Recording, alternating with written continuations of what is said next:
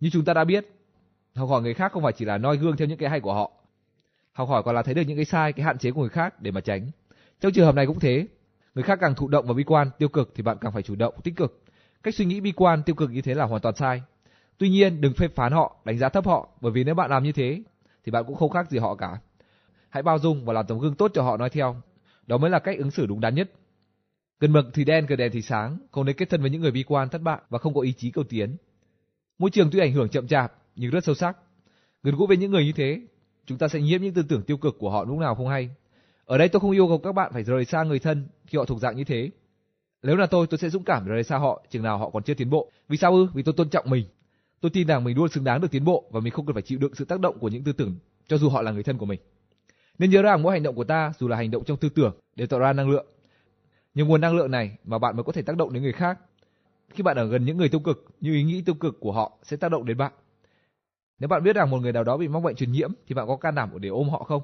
Chắc chắn là không, thậm chí còn không dám đến gần. Đối với tôi, tôi luôn xem những tư tưởng tiêu cực đó là một loại bệnh truyền nhiễm. Tôi không dám đến gần họ vì tôi sợ bị nhiễm những tư tưởng tiêu cực đó. Trong một nghiên cứu gần đây đã chỉ ra rằng thu nhập của một người chỉ bằng 20% thu nhập của một người bạn thân nhất của người đấy. Như thế, việc giao thiệp trong xã hội phải thận trọng chọn người.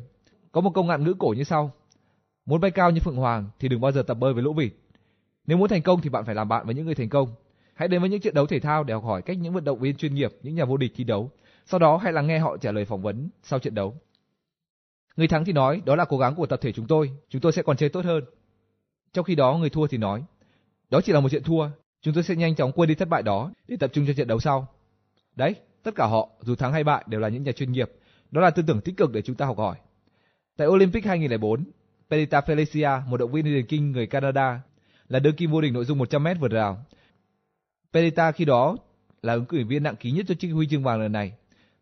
Tuy nhiên vào đợt chạy cuối, Perita đã vướng vào rào chắn và ngã rất nặng đến nỗi phải bỏ cuộc. Perita rời đường đua trong nước mắt, trong tột cùng của nối tiếc và thất vọng. Để chuẩn bị cho lần đó, Perita đã luyện tập 6 giờ một ngày trong vòng 4 năm và tất cả đã mất chỉ vì một cú ngã. Tuy nhiên, sáng hôm sau, trong chương trình phỏng vấn trên truyền hình, tôi rất ngạc nhiên khi thấy Perita đã lạc quan trở lại. Cô nói rằng, tôi không hiểu vì sao tôi lại thất bại như thế. Tuy nhiên, sự việc đó cũng xảy ra rồi. Tôi sẽ tập trung luyện tập chăm chỉ hơn trong 4 năm tới. Tôi không còn thất vọng nữa, mà hiện đang khát khao chiến thắng hơn bao giờ hết. Quý vị sẽ thấy một Perita mạnh mẽ hơn nữa. Khi ấy, các bạn biết tôi nghĩ gì không? Tôi nghĩ, thật kinh ngạc. Tôi ước gì có thể ghi âm lại lời phát biểu của Perita để có thể mở ra nghe lại hàng ngày. Thế đây các bạn ạ, chúng ta luôn được nghe những điều hữu ích từ những nhà vô địch thực thụ. Vì sao người giàu lại luôn kết thân với những người thành đạt, còn người nghèo thì làm bạn với những người thất bại? Có thể lý giải vấn đề này ở hai tiếng thoải mái. Người giàu cảm thấy thoải mái khi ở bên cạnh những người thành đạt. Họ cảm thấy mối quan hệ này là hoàn toàn đáng giá. Ngược lại, người nghèo thì cảm thấy khó chịu khi tiếp xúc với những người thành đạt. Họ luôn có cảm giác khó chịu, bất an và không tương xứng. Khi ấy, để bảo vệ cái tôi của mình, họ chuyển sang đánh giá thấp và phê phán những người giàu. Tóm lại, nếu muốn làm giàu thì bạn hãy thay đổi tư tưởng cũ, hãy thay đổi trí con người của bạn. Hãy tin rằng bạn cũng xuất sắc như những người đã thành đạt. Làm như thế để làm gì? Để bạn không cảm thấy bất an, không thoải mái khi ở cạnh những người giàu. Một khi đã hòa nhập được như thế, bạn sẽ dễ dàng học hỏi, dễ dàng nhiễm những tư tưởng tích cực của họ. Tôi đã từng rất ngạc nhiên khi có nhiều người đến gần tôi và xin được chạm vào người tôi. Họ nói, từ trước đến nay tôi chưa từng được chạm vào một nhà triệu phú. Khi ấy tôi cũng vui vẻ chấp nhận. Tuy nhiên trong đầu tôi hiện lên một ý nghĩ, không cần thiết phải như thế đâu bạn ạ. Nếu bạn không cố gắng thì bạn sẽ không thể giàu có được cho dù bạn có chạm vào hàng trăm hàng nghìn nhà tỷ phú như thế. Bà đọc thân mến, vấn đề không phải là bạn có chạm được vào người giàu bằng xương bằng thịt hay không. Điều quan trọng là ta phải nghĩ được rằng ta không khác gì họ cả. Ta xứng đáng với họ. Còn việc chạm đến người giàu nếu bạn muốn thì tại sao bạn lại không trở thành một nhà triệu phú? Khi ấy bạn thao hồ mà chạm. Hãy bỏ những thói quen không tốt trước kia, thay vì chế nhạo người giàu, hãy khen ngợi và noi gương họ. Thay vì ngại tiếp xúc với những người giàu, hãy kết thân với họ để học hỏi, để nhiễm những tư tưởng tích cực của họ. Thay vì nói họ thật là tài giỏi, hãy nói nếu họ làm được thì mình cũng làm được.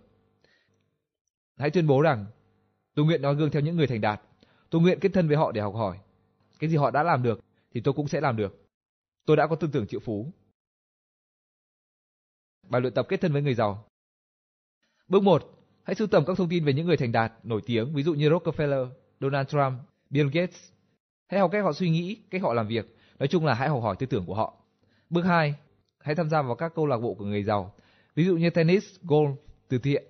Hãy sống trong môi trường của người giàu. Nếu không có điều kiện, ít nhất bạn cũng nên thường xuyên đi uống cà phê hay dùng bữa ở những nơi sang trọng. Hãy tập thích nghi với những không khí tại đây. Hãy quan sát những người thành đạt để thấy rằng thật ra họ cũng không có gì quá cao siêu so với mình cả. Bước 3.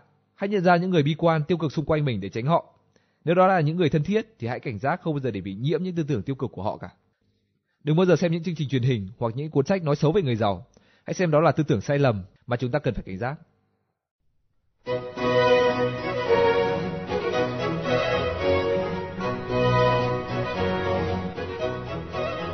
Cách suy nghĩ thứ 8 Người giàu luôn sẵn sàng quảng cáo cho họ, người nghèo thì có ác cảm với việc quảng cáo. Những khóa học với cách làm giàu của tôi thường được chia thành các chủ đề khác nhau. Vào cuối khóa, chúng tôi thường hay ra những thông báo giới thiệu về các khóa học chuyên đề khác. Nếu như học viên cũ đăng ký sẽ được giảm học phí. Khi ra một thông báo như vậy, tôi cũng đồng thời quan sát thái độ phản ứng của họ ra sao. Đa số rất cảm kích và rất quan tâm đến chủ trương đó của trung tâm. Tuy nhiên lại có một số người lấy làm khó chịu. Họ cho rằng đó là quảng cáo và quảng cáo luôn là cái gì đó dối trá mặc dù họ không thể giải thích được là vì sao. Bạn đọc thân mến, nếu bạn cũng có suy nghĩ như thế, có lẽ bạn nên xem lại mình. Có ác cảm với việc quảng cáo là một trong những trở ngại lớn nhất trên con đường đến với thành công. Ai không ưa thích buôn bán và quảng cáo, người đó không thể giàu được. Làm sao bạn có thể bán được hàng hóa và dịch vụ của mình nếu bạn không muốn để cho người khác biết đến bạn và sản phẩm và sản phẩm dịch vụ của bạn? Ngay cả một người khi đi xin việc, khi viết bảng kê khai lý lịch về bản thân mình, anh ta cũng trình bày làm sao cho nhà tuyển dụng có ấn tượng tốt nhất về mình. Đó là quảng cáo. Ngay cả khi đã được nhận vào làm việc, nếu muốn thăng tiến nhanh, anh ta cũng phải tìm cách chứng tỏ năng lực của mình với cấp trên, đó cũng là quảng cáo. Vậy quảng cáo thì có gì là sai? Người ta thường có thành kiến về quảng cáo hoặc buôn bán với những lý do sau. Trước tiên, có lẽ trong quá khứ có những loại quảng cáo dối trá đã để lại ấn tượng xấu và làm họ mất lòng tin. Từ đó họ luôn nghĩ rằng quảng cáo là lừa bịp. Ngoài ra họ còn cảm thấy quảng cáo luôn luôn quấy rầy họ ở những thời điểm không thích hợp. Thứ hai là có lẽ họ đã từng bị từ chối khi giới thiệu hoặc bán một thứ gì đó cho người khác, có nghĩa là bản thân họ đã từng thất bại trong quảng cáo. Từ đó họ luôn có sự liên hệ giữa quảng cáo và thất bại. Thứ ba là có lẽ lúc nhỏ họ đã học từ cha mẹ những đánh giá không tốt về quảng cáo. Đa số chúng ta từ nhỏ đã được người lớn dạy dỗ không nên hoanh hoang, khoác lác và thùng rỗng kêu to. Tuy nhiên, trong thực tế trên thương trường, nếu ta không cất tiếng thì chẳng ai biết đến mình cả. Người giàu luôn chú trọng cải thiện hình ảnh của mình trong mắt người khác để càng có thêm nhiều mối quan hệ. Đó cũng là một bí quyết thành công. Cuối cùng có những quan niệm cho rằng tự quảng cáo là tầm thường. Tôi gọi đây là thái độ tự cao tự đại. Họ nghĩ rằng nếu họ thật sự giỏi, sản phẩm của họ thật sự có chất lượng thì người khác sẽ phải tự tìm đến họ. Hữu xạ tự nhiên hương mà. Câu nói trên nghe có vẻ hợp lý.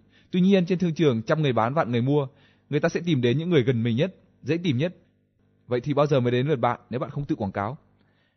Ngoài ra cũng có ít ai muốn đến với bạn nếu bạn quá kiêu kỳ cho dù sản phẩm của bạn thực sự có chất lượng. Tiếng lành đồn xa, đúng là khi ta giỏi thì ta có thể có tiếng tăm vang dội. Tuy nhiên, tôi dùng từ có thể ở đây là có ý muốn nói đến việc cần thiết phải có thêm một yếu tố nữa, đó là phải để cho người ta biết đến mình.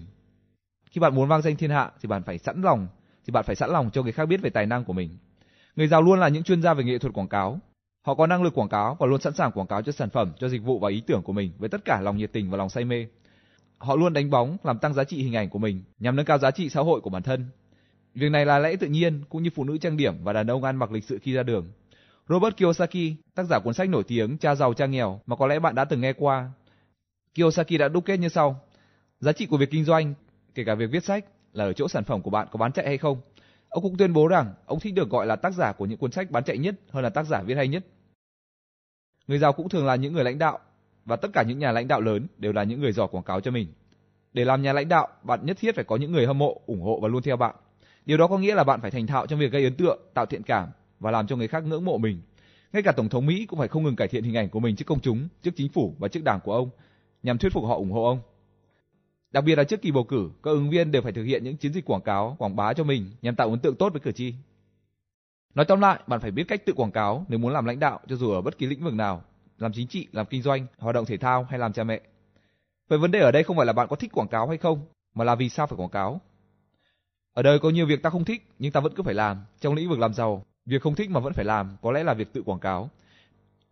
Điều này thành công hay không còn tùy thuộc vào niềm tin của bạn. Bạn có thực sự tin vào khả năng của mình hay không? Bạn có yên tâm về sản phẩm hoặc dịch vụ do bạn làm ra hay không? Bạn có tin rằng những thứ mà bạn sẽ mang ra quảng cáo sẽ mang đến lợi ích cho người mua hay không? Nếu bạn tin vào năng lực của mình thì thật bất công khi bạn giấu, không cho người khác biết đến năng lực đó. Bất công với chính bạn và với cả những người khác nữa. Giả sử bạn có bí quyết chữa bệnh gia truyền và bạn luôn sẵn lòng giúp đỡ người bệnh. Gặp một người đang đau đớn vì bệnh tật, vậy bạn sẽ nói ra hay là im lặng chờ họ hỏi đến, hay là bạn chờ họ đọc được suy nghĩ của bạn và nhờ bạn cứu chữa. Nhiều người có năng lực và có lòng tốt, Tuy nhiên, họ không thể giúp đỡ người khác được là do họ quá dè dặt trong việc thể hiện mình. Có thể nói, những người có thành kiến với việc quảng cáo và tự quảng cáo chính là những người thiếu tự tin. Họ cho rằng họ không đủ năng lực và từ đó họ suy ra người khác cũng giống như họ. Họ còn nghĩ rằng họ tốt hơn người khác là vì họ không tự quảng cáo để lừa dối thiên hạ. Nếu bạn vững tin rằng những gì bạn có sẽ giúp ích cho người khác thì nhiệm vụ của bạn là phải cho người khác biết về bạn. Bằng cách này, bạn không chỉ giúp cho người khác mà còn tự làm giàu cho mình. Bài luyện tập thực hành việc quảng cáo và tự quảng cáo. Bước 1. Hãy liệt kê và đánh giá 10 khả năng hoặc 10 sản phẩm dịch vụ mà bạn có thể chia sẻ với người khác, đánh giá từ thấp đến cao theo mức độ tự tin của bạn. Điểm 10 là điểm cao nhất cho một khả năng, sản phẩm hoặc dịch vụ của bạn. Hãy cộng lại và chia cho 10 để lấy điểm trung bình. Nếu điểm trung bình của bạn từ 7 đến 9, hãy thay đổi nâng cấp lại những thứ ấy. Nếu điểm trung bình của bạn nhỏ hơn 6, hãy ngừng quảng cáo và chuyển sang một lĩnh vực khác phù hợp hơn với bạn. Bước 2. Đọc sách, xem truyền hình, nghe vô tuyến và tham gia các khóa học về nghệ thuật tiếp thị và bán hàng. Hãy nghiên cứu để trở thành chuyên gia trong lĩnh vực này nhằm quảng cáo cho mình một cách hiệu quả nhất và trung thực nhất. Hãy tuyên bố, tôi sẽ không ngần ngại thể hiện mình với mọi người. Tôi sẽ tự quảng cáo bằng tất cả niềm đam mê và nhiệt huyết của mình. Tôi đã có tư tưởng triệu phú.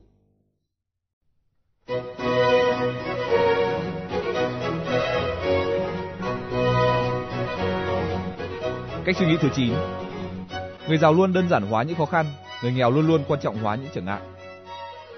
Làm giàu là một quá trình đầy gian nan và thử thách, con đường dẫn đến sự thành đạt luôn đầy rẫy những cạm bẫy và nguy hiểm. Đó chính là lý do nhiều người không muốn làm giàu. Họ không muốn gặp phiền phức, không muốn nhức đầu, không muốn mang nặng trách nhiệm. Nói tóm lại, họ muốn an nhàn, muốn thảnh thơi. Đó là một sự khác biệt giữa người giàu và người nghèo. Người giàu luôn xem thường những thách thức, trong khi đó người nghèo lại luôn phóng đại những khó khăn, những trở ngại. Họ luôn tỏ ra nhỏ bé trước những chướng ngại. Khi gặp khó khăn, người nghèo sẽ tìm mọi cách để tránh. Khi thấy trở ngại là họ rút lui ngay. Chớ chiêu thay là khi họ tránh gặp những khó khăn như thế, họ lại gặp phải một khó khăn khác còn lớn hơn, đó là khó khăn về mặt tài chính. Khó khăn đó sẽ trở thành cội nguồn cho nhiều khó khăn khác nữa. Đó chính là chán nản, cuốn bách và tuyệt vọng. Người giàu thì khác, họ không sợ khó khăn, không né tránh khó khăn và cũng không chạy trốn khó khăn. Bí quyết của người giàu là không chịu đứng dưới trở ngại mà luôn luôn đứng cao hơn bất cứ trở ngại nào. Hãy hình dung một thang điểm từ 1 đến 10, bạn đang ở mức độ 2 trong thang điểm ấy và khó khăn đang ở mức độ 5. Vậy khi nhìn vào khó khăn đó, bạn cảm thấy mình lớn hay nhỏ? Chắc chắn là sẽ thấy khó khăn lớn hơn bản thân mình. Và bây giờ hãy tưởng tượng bạn đang ở mức độ 8. Vậy cũng với khó khăn đó, bạn thấy lớn hay nhỏ? Dĩ nhiên là thấy bản thân lớn hơn khó khăn đó. Vậy bằng cách tưởng tượng, ta có thể nâng mình lên trên mức khó khăn trở ngại. Đừng tưởng tượng ở mức 8 mà hãy là ở mức 10. Khi đó không những bạn lớn hơn khó khăn mà bạn không còn khó khăn nào cả. Làm như thế bạn có mất nhiều công sức lắm không? Không hề các bạn ạ, mọi việc đơn giản lắm. Đã là con người thì trong quá trình sống chắc chắn phải gặp những khó khăn, trở ngại. Còn sống là còn gặp khó khăn, thách thức. Tuy nhiên, tầm vóc của chướng ngại không phải là vấn đề. Vấn đề là ở tầm vóc của bạn. Có nghĩa là bạn có quan trọng hóa vấn đề hay không? Bạn xem chướng ngại đó lớn hay nhỏ. Vậy trước tiên hãy nhận thức những trở ngại đang diễn ra trong cuộc sống của bạn. Nếu bạn đang gặp trở ngại lớn, có nghĩa là tầm vóc của bạn còn nhỏ. Đừng bao giờ quan tâm đến việc tầm vóc của chướng ngại, mà hãy quan tâm đến tầm vóc của bạn đấy. Khi cảm thấy đang gặp một khó khăn, trở ngại lớn, hãy tự nhủ, không có trở ngại nào là quá lớn, trở ngại lớn nhất là chính mình. Làm như thế sẽ nhắc nhở bạn rằng khó khăn là ở nơi bạn, đồng thời sẽ đánh thức con người vĩ đại ở bên trong bạn. Sau đó hãy hít một hơi thật sâu và ra tuyên bố thể hiện quyết tâm từ nay sẽ luôn luôn tỏ ra lớn hơn những khó khăn bạn sẽ gặp phải. Hãy nhớ rằng khi vượt lên trên một khó khăn trở ngại, bạn sẽ mở rộng theo một hướng thành công. Thực hiện xong một trọng trách, bạn sẽ có thêm một cơ hội thăng tiến. Chinh phục được một khách hàng khó tính, bạn sẽ có thêm một khoản thu nhập và khi đó bạn sẽ giàu thêm một khoản. Hãy nhớ khả năng của bạn ở mức nào thì bạn sẽ giàu ở mức ấy. Hãy nâng mình lên một tầm cao mới để không còn một trở ngại nào có thể ngăn cản bạn thành công. Như chúng ta đã biết, trong quá trình làm giàu, biết kiếm tiền là một vấn đề, còn có giữ được số tiền ấy là một vấn đề hoàn toàn khác. Vì sao ta không giữ được những gì mà mình đã khổ công kiếm được? Đó là do khả năng giữ tiền không tương xứng với khả năng kiếm tiền và không tương xứng với lượng tiền mà bạn kiếm được. Hãy thử nghĩ xem một cái ly làm sao chứa hết một thùng nước. Như vậy, để làm giàu, bạn không những phải giỏi kiếm tiền mà còn phải giỏi giữ tiền. Giữ tiền bằng cách nào? Bạn phải tự cải thiện khả năng kiểm soát tài chính của mình để không những giữ được mà còn thu hút thêm tiền. Hãy đổi cái ly ấy thành một cái hồ rộng lớn. Người giàu vượt qua trở ngại là vì họ không quan trọng hóa những trở ngại ấy. Họ chỉ biết tập trung vào mục tiêu đã định trước, thay vì than trách cho hoàn cảnh, họ tìm cách khắc phục nó. Người giàu cũng luôn biết nhìn xa trông rộng. Họ dự tính trước một loạt những giải pháp nhằm đối phó với những khó khăn, trở ngại sẽ xảy ra. Hệ thống những giải pháp này cũng có tác dụng làm sao không cho một trở ngại nào có cơ hội lặp lại lần thứ hai. Người nghèo thường không biết định hướng những giải pháp như thế nào. Họ chỉ biết than trách cho hoàn cảnh, mà ít chịu sáng tạo, tìm hướng đi mới để thoát khỏi khó khăn. Nói tóm lại, người giàu không bao giờ sợ khó khăn, không né tránh khó khăn và không kêu ca về khó khăn. Họ dũng cảm, không ngại khó. Có thể nói họ là những chiến binh trong lĩnh vực kiếm tiền. Một khi đã trở thành chiến binh như thế, không gì có thể ngăn cản bạn tiến đến mục tiêu bạn muốn. Bài luyện tập đơn giản hóa những khó khăn. Bước 1. Bất cứ khi nào cảm thấy lo lắng về một vấn đề nào đó, hãy tự nhắc mình, chướng ngại không lớn, trở ngại lớn nhất là chính mình. Hãy hít một hơi thật sâu và nói, Tôi hoàn toàn có thể vượt qua những trở ngại này, không gì có thể cản lại tôi được. Bước 2. Viết ra giấy những khó khăn mà bạn đã gặp phải, vạch ra 10 giải pháp nhằm giải quyết vấn đề khó khăn ấy. Làm như thế, tư tưởng của bạn sẽ chỉ tập trung vào những giải pháp thay vì vào bản thân những khó khăn. Khi ấy, bạn có thể tìm ra hướng giải quyết vấn đề, hoặc ít ra là bạn cũng không có thời giờ để lo âu nữa. Hãy tuyên bố tôi xem thường bất cứ khó khăn nào, tôi có thể vượt qua tất cả những khó khăn đó. Tôi đã có tư tưởng chịu phú.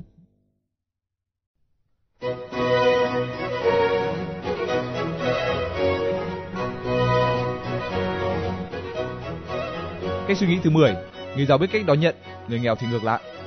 Một trong những lý do vì sao người ta nghèo là họ không biết cách đón nhận, mặc dù có thể họ rất giỏi cho đi. Vì sao lại như thế? Trước hết là do những người đó cảm thấy không xứng đáng được đón nhận. Đây là một tâm lý phổ biến trong xã hội. Do đâu lại có những tư tưởng tự ti này? Tất cả đều hình thành trong quá khứ, lúc những người này còn nhỏ. Khi ấy họ thường bị từ chối nhiều hơn là được chấp nhận, thường bị chê nhiều hơn là được khen, thường bị trừng phạt nhiều hơn là được khen thưởng, thường được nghe sai rồi nhiều hơn là đúng rồi. Hàng ngày cứ nghe những nhận xét không hài lòng như thế, dần dần ta sẽ nhập tâm. Chúng ta sẽ tự ám thị mình rằng chúng ta không xứng đáng với sự mong đợi của cha mẹ, của những người xung quanh và của xã hội. Cảm giác tự ti đó lớn dần theo năm tháng, cho đến lúc trưởng thành, chúng ta vẫn sống trong sự tin tưởng rằng chúng ta không xứng đáng. Ngoài ra, lúc nhỏ trẻ thơ thường có ấn tượng mạnh với những hình phạt khi chúng phạm lỗi. Dần dần một quy tắc bất thành văn sẽ hình thành và luôn nhắc nhở chúng ta rằng nếu làm sai thì sẽ bị phạt. Ám ảnh lớn nhất là những ham dọa của người lớn đối với trẻ con về những thế lực siêu nhiên như hình tượng mê tín nào đó. Chẳng hạn khi người mẹ dọa con rằng nếu không nín khóc sẽ bị ông kẹ bắt đi. Khi ta trưởng thành, những hình phạt, những ham dọa này tưởng chừng như đã chìm vào lãng quên. Tuy nhiên, mọi việc không đơn giản như thế. Những nỗi ám ảnh đó đã kịp thời ăn sâu vào trong tiềm thức của chúng ta. Chúng sẽ thể hiện trong đời sống ý thức của chúng ta hiện nay ở một dạng khác. Chúng làm cho ta cảm thấy cần phải tự trừng phạt mình khi phạm phải sai lầm. Lúc nhỏ có thể lấy ham dọa là câu vì con hư quá nên không được thưởng kẹo. Đến lúc này sẽ là vì mình không giỏi nên không xứng đáng được có tiền. Điều này giải thích vì sao một số người tự nguyện hạn chế kiếm tiền và từ bỏ việc nắm bắt những cơ hội để thành công. Kết quả là những người này luôn gặp khó khăn trong việc đó nhất, do đó họ mới nghèo. Bạn có thấy không, những sự việc tưởng chừng rất nhỏ nhặt trong quá khứ nhưng lại có ảnh hưởng rất lớn đến cuộc đời của bạn sau này. Những ám ảnh, những hình phạt cùng với những nhận thức non nớt khi ta còn nhỏ, đến lúc này sẽ buộc ta làm nô lệ cho những cảm giác tự ti, hối hận, sai lầm. Chính những điều đó đã ngăn trở ý định làm giàu của rất nhiều người. Vậy phải làm sao để thoát khỏi sự chống chế của những tư tưởng sai lầm này? Tôi có một phương pháp mà nếu bạn muốn áp dụng thì cho dù bạn cảm thấy xứng đáng hay không xứng đáng, bạn vẫn có thể làm giàu được. Điều quan trọng là bạn phải làm sao nhận thức được rằng những mặc cảm đó không thể nào ngăn cản được bạn. Ngược lại, bạn phải biến những mặc cảm đó thành động cơ làm giàu. Ngay ngay bây giờ tôi sẽ chỉ cách giúp bạn. Hãy thật chú ý vì đây có thể là khoảnh khắc quan trọng nhất trong đời bạn.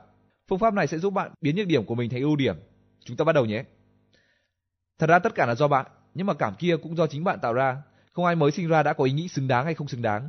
Quyết định là do bạn, tương lai cũng là do bạn tạo ra. Nếu ngay bây giờ bạn dõng dạc tuyên bố bạn xứng đáng, vậy là bạn sẽ xứng đáng và ngược lại. Thế nhưng tại sao người ta lại thường nghĩ rằng mình không xứng đáng? Tất cả là do bản tính tự nhiên của con người. Trong tâm thức của chúng ta luôn có một cơ chế tự bảo vệ gọi là lương tâm. Cơ chế này luôn tìm ra cái sai, cái lầm lỗi của mình để tự trừng phạt mình. Đôi khi cơ chế này thực hiện công việc một cách quá nhiệt tình, đến nỗi những cái sai trong quá khứ lại bắt hiện tại phải trả giá. Những cái sai trong lĩnh vực A lại buộc lĩnh vực B phải chịu trách nhiệm. Như thế lương tâm buộc con người phải tự hạn chế mình. Có một câu nói như thế này. Nếu một cái cây đáng lẽ phải cao 10 mét mà nó có tư tưởng của con người thì nó sẽ chỉ cao 2 mét thôi. Có nghĩa là con người hay suy tư hay hối hận và hay tự trách mình một cách quá đáng. Vậy để khắc phục chỉ còn cách loại bỏ những tư tưởng này. Hãy luôn nghĩ rằng mình xứng đáng để nhận được những thứ tốt đẹp nhất trên đời. Có nhiều người nói rằng không thể được, tôi không thể bỏ đi lương tâm của mình được, tôi tôi không xứng đáng. Các bạn có biết đó là những ai không? Là những nạn nhân có tư tưởng tiêu cực như chúng ta đã nói qua ở phần trước. Để thay đổi tư tưởng như thế, bạn phải dùng phương pháp tuyên bố. Tuy nhiên, lần này có khác so với thường lệ. Hãy chuẩn bị thật trang trọng, ăn mặc thật tươm tất, tất cả là để tạo không khí trang nghiêm để giúp cho phương pháp này thêm hiệu quả. Hãy bắt đầu. Trước tiên, bạn hãy quỳ một chân và cúi đầu trang nghiêm tuyên bố. Tôi xin trang trọng tuyên bố, từ nay và mãi mãi, tôi luôn xứng đáng. Tôi xin trang trọng tuyên bố, từ nay và mãi mãi, tôi luôn xứng đáng. Hãy đứng lên, ngẩng cao đầu, bởi vì giờ đây bạn đã là người xứng đáng. Một lý do nữa giải thích vì sao người ta không biết cách đón nhận, đó là vì tư tưởng của họ quá lệ thuộc vào câu nên sẵn sàng cho, đừng chờ đợi được nhận. Bạn có biết tôi nhận xét ra sao về câu nói ấy hay không? Đó là vớ vẩn. Đây là một lối truyền bá của những người muốn bạn là người cho để họ trở thành người nhận. Có thể nói những người này không biết làm một bài toán lớp 1. Vì sao ư? Bởi vì tất cả những sự vật hiện tượng trên thế giới này luôn luôn có hai mặt đối lập. Chúng đối lập nhau nhưng không thể tồn tại nếu thiếu nhau. Có nóng thì phải có lạnh, có ngày thì phải có đêm, có người cho thì phải có người nhận. Hãy thử nghĩ xem nếu tất cả là người cho thì ai sẽ là người nhận? Theo tôi, cho và nhận phải là hai mặt song song. Không thể thiếu cho cũng như không thể thiếu nhận. Cho và nhận đều quan trọng như nhau cả. Khi cho đi ta sẽ được gì? Đa số đơn giản là được cảm giác hạnh phúc, nhẹ nhõm. Khi cho mà không có người nhận thì bạn sẽ cảm thấy như thế nào? Phải nói rằng rất buồn. Vậy hãy nhớ nếu bạn không đón nhận thì bạn sẽ phụ lòng người cho. Khi ấy, họ sẽ rất buồn và thất vọng. Vì sao lại như vậy? Mọi hành động của con người đều tạo ra năng lượng. Khi bạn cho ai mà người đó không nhận thì năng lượng đó sẽ không được giải tỏa. Những năng lượng này tích tụ lại và sẽ có tác động xấu lên tình cảm của bạn. Chúng chuyển những sự hân hoan thành cảm xúc tiêu cực có hại cho tinh thần. Tình hình còn tệ hơn nữa khi bạn không muốn đón nhận phần lẽ ra thuộc về bạn. Làm như vậy là bạn đã khuyến khích cho cơ hội có thói quen không tìm đến bạn. Lúc đó, cơ hội sẽ đến với người khác. Điều đó cũng giải thích vì sao người giàu càng giàu thêm và người nghèo thì càng nghèo đi. Tôi đã rút ra lý lẽ đơn giản này trong một lần đi cắm trại. Đêm ấy, khi căng xong lều thì trời mưa. Tôi nhanh chóng chìm vào giấc ngủ sâu bên trong vài lều khô ráo. Sáng sau khi thức giấc và bước ra khỏi lều, tôi ngạc nhiên khi thấy đất ở dưới chân lều ướt đẫm hơn những chỗ khác. Vậy là khi trời mưa, nếu có một chỗ khô thì sẽ có một chỗ ướt gấp đôi. Việc đời cũng như thế. Nếu ta không đón nhận cơ hội thì cơ hội sẽ tập trung vào những người khác. Vậy thì bạn ơi, hãy bỏ qua những mặc cảm không xứng đáng ấy đi và đón nhận những thứ mình xứng đáng được hưởng. Ví dụ trên thường xuyên được tôi vận dụng vào trong các bài giảng trên lớp. Sau đó, tôi yêu cầu học viên làm lại câu sau. Nếu có ai không muốn nhận, hãy để phần đó cho tôi. Tôi sẵn sàng nhận tất cả. Nếu có ai không muốn nhận, hãy để phần đó cho tôi. Tôi sẵn sàng nhận tất cả. Hãy lặp lại vài lần như thế và tỏ ra rất phấn khích. Họ lặp lại vài lần như thế và tỏ ra rất phấn khích. Vì sao ư? Vì nó quá mới lạ. Lần đầu tiên họ được nghe nói phải sẵn sàng đón nhận. Trái ngược lại những điều mà họ đã được giáo dục trước đây. Cho đi, cho đi, hãy cho đi, đừng giữ lại.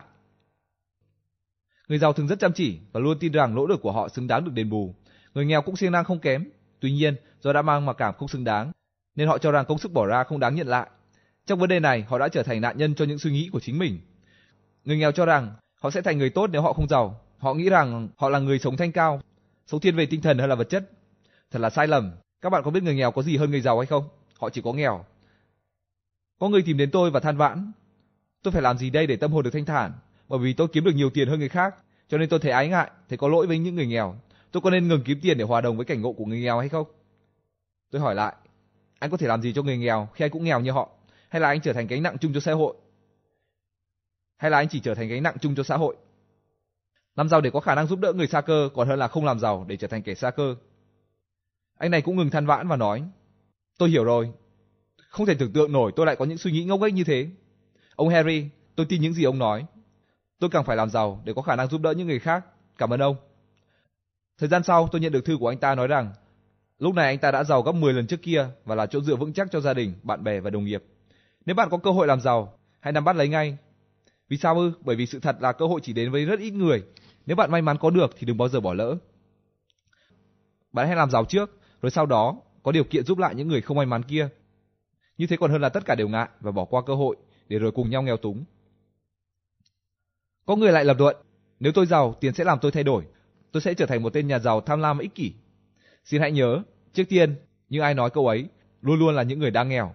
Đó là một cách biện hộ của những người nghèo như chúng ta đã biết. Cách biện hộ ấy xuất phát từ những sai lầm trong thái độ tài chính của họ. Thứ hai, tôi xin khẳng định rằng giàu có sẽ làm cho bạn tốt hơn. Nếu bạn hơi hẹp hòi, khi có tiền bạn sẽ hào phóng hơn.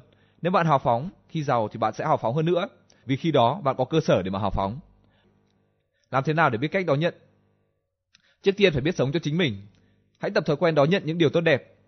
Khi bỏ ra một món tiền, dù ít hay nhiều để mua sắm một thứ gì đó cần thiết, hãy nghĩ rằng mình xứng đáng được hưởng thụ món đồ đó. Hãy sung sướng như thể là món đồ đó đáng giá bạc triệu. Điều này sẽ giúp bạn tăng cường việc công nhận giá trị bản thân và khả năng đón nhận của mình. Thứ hai, hãy tập thói quen vui mừng và phấn khích mỗi khi đón nhận một món tiền, cho dù nó lớn hay nhỏ. Khi còn thất nghiệp, thấy một đồng xu rơi dưới đất, tôi chẳng muốn nhặt lấy. Tuy nhiên khi giàu rồi, tôi đã thay đổi.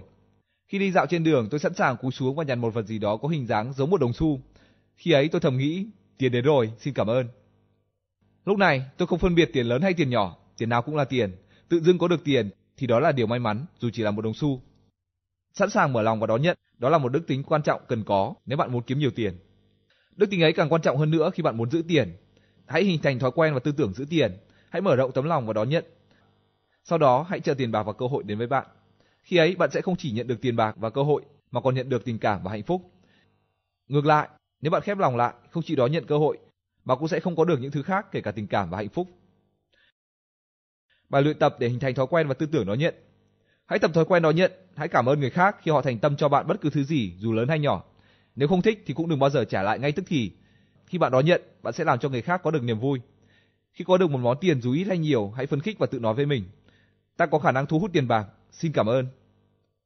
Hãy tuyên bố tôi đã có tư tưởng triệu phú.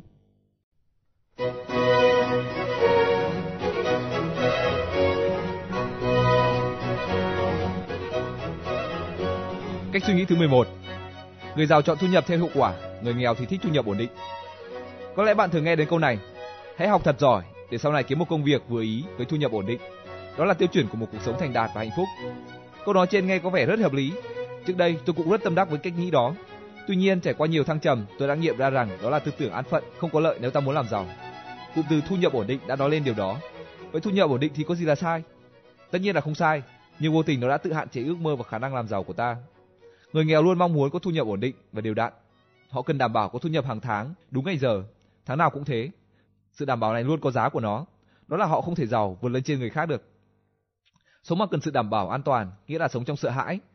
Người nghèo hay nghĩ rằng phải làm sao đảm bảo được thu nhập đủ sống qua ngày, như thế đã là hạnh phúc rồi. Người giàu có cách suy nghĩ khác, họ cố gắng đầu tư kinh doanh và chờ kết quả. Đa số không làm việc cho ai, không phải lãnh lương của ai, mà họ tự làm chủ công việc kinh doanh dù là lớn hay nhỏ. Thu nhập của họ cũng là toàn bộ lợi nhuận có được từ công việc kinh doanh đó. Trong trường hợp họ còn phải làm việc cho ai đó, thu nhập của họ cũng khác. Họ không nhận lãnh lương mà thỏa thuận chia phần trăm hoa hồng với chủ. Ngoài ra, họ còn có cổ phần ở chính công ty họ đang làm việc và ở những nơi khác nữa. Cách thu nhập này không đảm bảo ổn định và có nhiều yếu tố rủi ro. Tuy nhiên, người giàu luôn tin tưởng ở bản thân mình. Họ tin rằng mình đã quyết định đúng, trong khi người nghèo thì nghĩ ngược lại.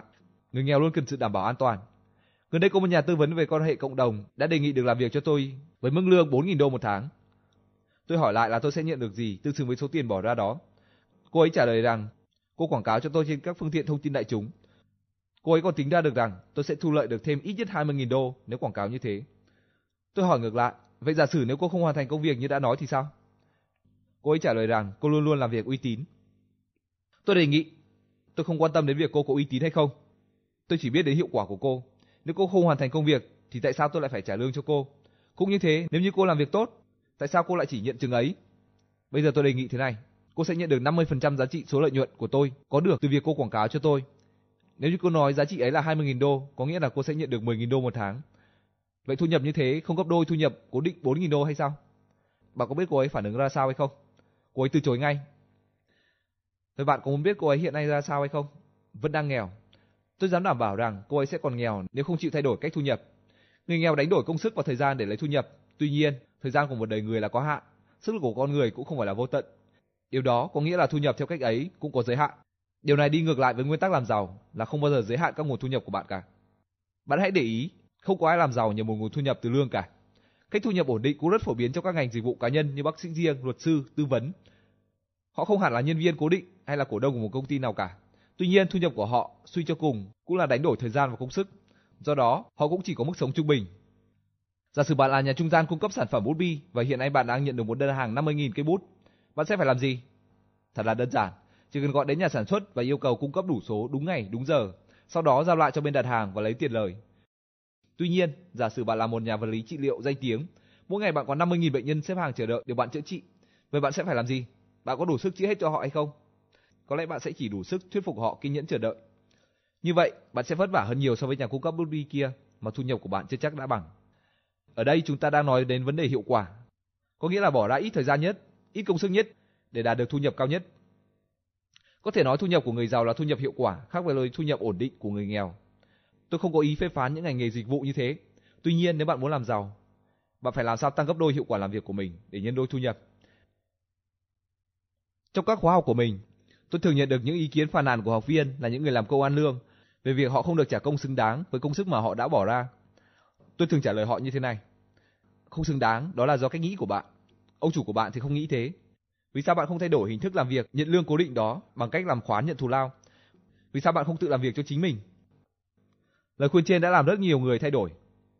Ít ra những người không muốn thay đổi cũng nhận ra rằng họ được trả công như thế là hợp lý và thôi không nghĩ xấu về người chủ nữa. Người ta không có can đảm chuyển sang cách thu nhập hiệu quả là vì họ sợ phải đảo lộn thói quen của mình. Tư tưởng án phận của họ đã bảo chữa rằng làm công ăn lương là ổn định, là phổ biến và phù hợp với hoàn cảnh của riêng họ. Tư tưởng này, như đã nói ở phần trên, được hình thành trong quá khứ khi ta còn nhỏ thông qua con đường giáo dục và nói gương. Tuy nhiên nếu bạn ở trong tình cảnh này, bạn cũng không nên trách bố mẹ, người thân của mình. Tất cả các bậc cha mẹ luôn luôn mong muốn con mình được đảm bảo an toàn.